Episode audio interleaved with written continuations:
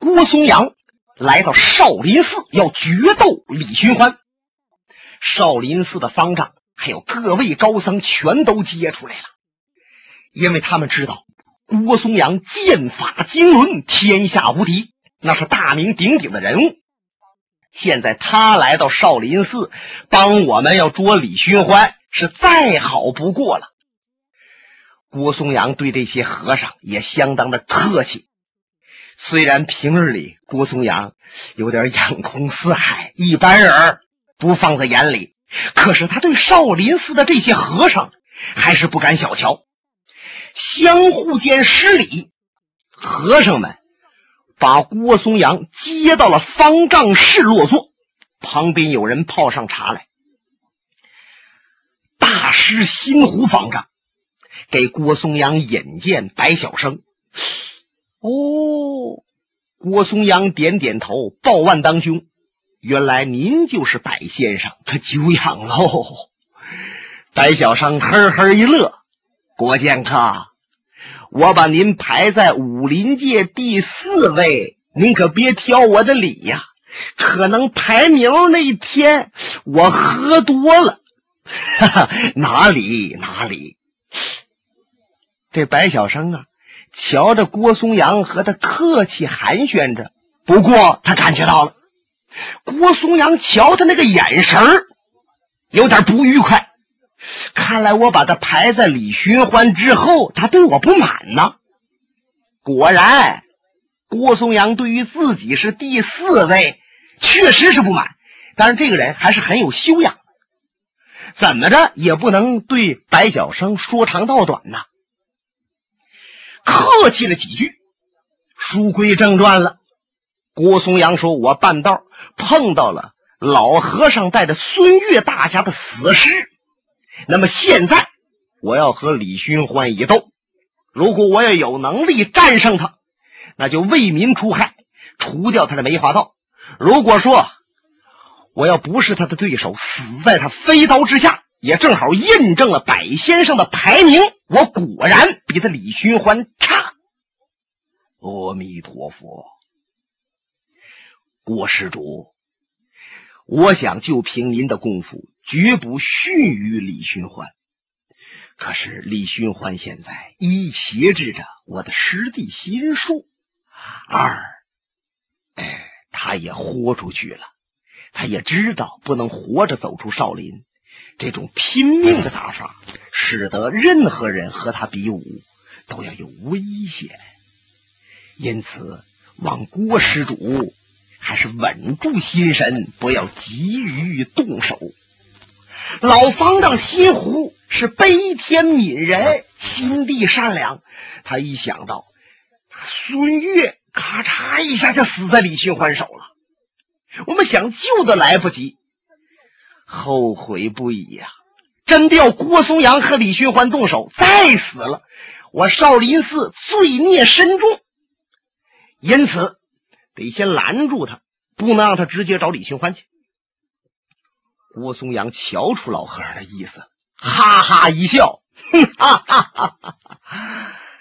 大师，您认为李寻欢肯定就高于我，不然的话，你不会如此担心。说着，他猛地一转身，旁边就站着新字辈的老和尚辛普。啪！郭松阳抬手把辛普的胸膛大穴就点中了。辛普的身子嘿往下刚那么一倒，别的和尚们一愣，还想过来救一把，可是郭松阳已经一探掌，咔嚓，把辛普点中的穴道又给撞开了。哎，辛普那磕膝盖一软，紧跟着气儿上来了，又站直了。老和尚气得脸一发红。郭松阳一躬到地：“高僧，实在是冒犯了。我只不过是想让方丈高僧对我放心，好让我去斗李寻欢，还望您多多担待。”辛普一听，气大了：“啊，说明你武功高。”得让我在这儿丢丢人，我叫阿弥陀呀佛呀，我嗯，这辛普想说几句责怪郭松阳的话，不过话到舌边，他又收回去了。一想，这郭松阳毕竟啊，他是好意思想除掉梅花道，哎，做事鲁莽点别怪他了。你看，还得说人家高僧啊有修养。郭松阳回过头瞧着方丈心湖大师，您看现在我可以找李寻欢去了吗？郭施主，你能够如此大义而来，我已经非常惊讶。可是我还是担心，不必担心了。郭松阳这阵就有点恼火了。我抬手都能把你心字辈的老和尚点倒一个，怎么你对我还如此小看？方丈，请命人带我去见李寻欢。新湖愣了一愣，然后摆手，告诉一个小沙弥、小和尚，引领着郭松阳出方丈室，到藏经阁去找李寻欢。可是郭松阳是迈步刚要出这方丈室，哎，这左腿都已经迈出门槛了，就听后面白晓生叹口气：“唉，郭松阳，郭剑客死了。”就这一句话呀，像火上浇油，呼一下子。把郭松阳心里边这团火烧的更旺了，简直是气炸斗牛。嗯，我如果今天不杀了李寻欢，怎能活着出他少林寺？这新胡在旁边啊，就瞪了白小生一眼，心想：你怎么说这样的丧气话呢？你看他去比武，你说他死了，这是不吉利呀。其实白晓生有自己的想法，他心想：本来李寻欢武林排兵刃谱，小李飞刀排第三，郭松阳松阳铁剑排第四，那么三四之间，伯仲之间相差无几呀。狭路相逢勇者胜，这时候给他烧点火。你看有的人呢，你要说。哎呀，他得死了！坏了，听这句话，两腿发软，四肢无力，趴地下了。见着人家就得哆嗦。可是郭松阳这个人是铮铮铁汉，愣蛇他不弯呐。你激他一句，他死了。他越听这话呀，非拼命不可，把他原来那招数、那潜力全都激发出来。李寻欢他就败。哎，这白晓生啊，他脑子转了这么多弯儿，他是这么琢磨才说出来方才这句话的。就见郭松阳气冲斗牛，大跨步啊，来到了藏经阁的切近，一抬手，咔嚓，把阁门震碎了。旁边那小孩一看，啊，随便推门把门都推碎了，这样推门脑袋一下，不也瘪了吗？看来郭松阳真是名不虚传呐！啊，郭剑客、郭施主，那里边那那那个在家的俗家人呢，就是李寻欢。郭松阳两眼如电，他往里边一看，就见李寻欢在那椅子上歪着，好像是睡着了。那腿呀，他大腿压着二腿，显得很松散。很舒服，在李寻欢的对面凳上就坐着心术和尚。心术和尚二目微拢，好像也在打盹儿。旁边一张床，床上就倒着心梅大师的遗体。你看，被五毒童子给下了毒以后，李寻欢把他送回少林寺死了。由于这一场乱斗。这遗体还没有下到塔林之内，哎，就在这个地方停着。郭松阳两眼唰唰唰，把屋里边扫视了一番，然后用手一指：“你是李寻欢。”李寻欢这才把身子正了一正，不才便是李寻欢。起来，嗯，起来作甚？我要杀了你，因为我杀人不杀坐着的。哼，李寻欢乐了。那我更得坐着了，因为我站起来你就把我杀了，我坐着不还安全点吗？住口！你可知道我是什么人？敬问高明，郭松阳。哦，听着“郭松阳”三个字，李寻欢这懒散的身体慢慢的就坐直了。然后又轻轻的从椅子上站起来了，把这袖面掸了一掸，报案当兄，我当是哪一位？原来是郭兄，久仰了。李寻欢，你不要跟我称兄论弟。现在我是要杀你，把你飞刀亮出来的。郭兄，我久仰你的大名啊！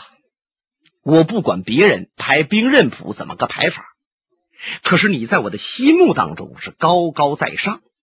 你一把松阳铁剑，在整个中华堪称绝技。李寻欢敬佩至极，本想有暇找你一言，与你好好痛饮三杯，交个朋友。没想到。你仗剑而来，张嘴就说要杀我，真是李寻欢失望也。李寻欢，你说来道去的，好像不知道毛为什么要杀你。嗯，李寻欢抬脸眨着眼睛瞧着他，还真不太清楚，因为你是梅花道。哦哦哦哦！李寻欢点点头，在屋子里边啊，就转了个圈他把手慢慢背到身后去了，胸脯挺了一挺，瞧着李寻欢是半开玩笑半当真的意思。郭松阳，你是不是梅花刀？嗯？郭松阳一愣，你怎么问这话？我怎么能是梅花刀？哎，这就对了。那么你不是梅花刀，我李寻欢怎么就一定是梅花刀呢？不要道听途说，人云亦云。我李寻欢自出世以来，或许你也会听到我杀的是什么人，我救的是什么人。那么现在别人就往我头上栽赃，凭你郭松阳这样的英雄好汉，也不辨真伪。李寻欢确实是失望。李寻欢说着说着，把开玩笑的意思啊又收回来了，一本正经和郭松阳相谈。郭松阳回头一瞧，就见藏经阁的外边，老方丈新胡还有新建、新谱、新灯这些人都在那里给他观看招数。白晓生也在外边，还有许多僧人呢，都围拢过来了。郭松阳回头这一看。马上把心中犹疑的这个劲儿又去掉了，说他犹豫什么呢？因为平日里呀，虽然他从武功上有点不服李寻欢，可是他对一门七进士父子三探花的武林文豪李寻欢还是很敬佩的。他也不想啊，他就是梅花道。李寻欢方才这么一讲，他就琢磨：哎呀，李寻欢真不是梅花道。可是他回头一看，心想：就连那道德深重的少林方丈都认定李寻欢是梅花道了。那么李寻欢又挟制着这心术大师，又害死了心梅大师。我眼睁睁又瞧着那孙越、孙大侠被李寻欢给杀死，遗体倒在雪地当中。你李寻欢再怎么说，你不是梅花刀。那也是胡说八道。想到这儿，啪，抬手把松阳铁剑一擎，我要和你动手。唉，郭兄，你实在要动招，我也没有办法，只好奉陪到底。郭松阳抬手把他这一把著名的松阳铁剑亮出来了。这剑一亮，就整个藏经阁晃了一道青光。李寻欢连连点头：“好剑，好剑呐！”旁边坐着那心术和尚也面露惊诧之色。无论是谁，瞧这把松阳铁剑，说你脸色不变，那也是吹牛啊！郭松阳剑亮出来了，往胸前一横。李探花，你的小刀呢？哼，刀在身上，亮出来没必要吧？我这把刀叫飞刀，我拿出来了，你不就看着了吗？看着了，再飞出去，你不就躲了吗？我要出其不意、攻其不备的飞。好，嚓一招白蛇吐信。郭松阳这把剑直点李寻欢的梗嗓咽喉，李寻欢一个绕脖，就这脖子呀，来回那么一晃动，一剑自空，横扫一剑，李寻欢已经在这个椅子上边闪出去了。没看着李寻欢迈步，他那身子就几乎好像没动，就出去有一丈来远，躲得好。郭松阳还给李寻欢叫好呢，但是他这把剑是剑随身转，一个逆时针的方向，唰，横削李寻欢的腰篮。你看李寻欢正是往他右面躲，他反的一转。真是令人防不胜防，躲不胜躲。可是就见李寻欢的身子忽然间又奔他左面闪过来了。哎呀，这一招郭松阳可愣了，躲得妙，躲得好。可是郭松阳心里边给李寻欢叫着好，他这把剑也真是使到了好处。剑锋犀利，就击在这个屋子里边了。嗡嗡嗡！心术和尚在旁边好像有点受不了了，瞧着瞧着就闭上眼睛，大概让剑光给晃的两眼难受。你就听着旁边那个架子上的书啊，啪啦啪啦啪啦啪啦啪啦，这都是让剑锋给鼓的。李寻欢就在郭松阳这剑的空隙当中，前窜后跳，左转右绕，施展六巧之能。什么叫猫窜狗闪，猴上树，兔滚鹰翻，蝴蝶飞啊！啪啪啪啪啪啪啪三十合，这郭松阳汗下来了，他几乎是往前进了三十多招。可是李寻欢呢，根本就没还手，那小刀没往出发，甚至都没有往出发的意思。郭松阳着急了，李寻欢还没有还手，就达到了这种程度。如果还了手，他那小刀飞出来，我还能躲得了吗？哼！妻男子大丈夫，生而何欢，死而何惧？今天我一定和李寻欢拼到底！我杀不了他，我也要和他同归于尽。这郭松阳啊，来个玩命的打法，就见他欺身直进，固走险招。他左手掐进去，唰啦一领李寻欢的眼神右手剑起来了，从上至下往下的一劈。看似平常，可是旁边坐着的心术还有李寻欢。都暗吃一惊，为什么呢？原来郭松阳在这一招往下落的时候，他前面有两个虚招，他是往左兜了一下李寻欢，往右又做事拦了一下李寻欢，那就是李寻欢往两边都不能躲了。他突然剑起来了，从上往下这一击，李寻欢要躲不出去这一招，他这一剑不就把李寻欢劈成两半了吗？那么说，李寻欢确实是技高绝顶，小刀能发出去，也就把郭松阳定那儿了。因为两个人是面对面，这就是一招分上下。二轮当中就听他，当，一声清脆的响亮，还有一团火星，那么一闪，藏经阁之内恢复了寂静。外边那些和尚们呢？你看我，我看你，哦，李寻欢败了。嗯，李寻欢败了，他真不容易呀。藏经阁内坐着的心术和尚也不由得用手支着这桌子，想站起来。可能是他被点了穴道啊，腰酸腿麻，起不来呀。直一直，又坐那儿了。就见郭松阳这剑在李寻欢的头顶上，那剑锋。也就离李寻欢那个头发丝儿差两韭菜叶儿，可是李寻欢这个小刀呢，稍稍偏一点儿，就擎着他这一把松阳铁剑。哎，这情景可太惊人了！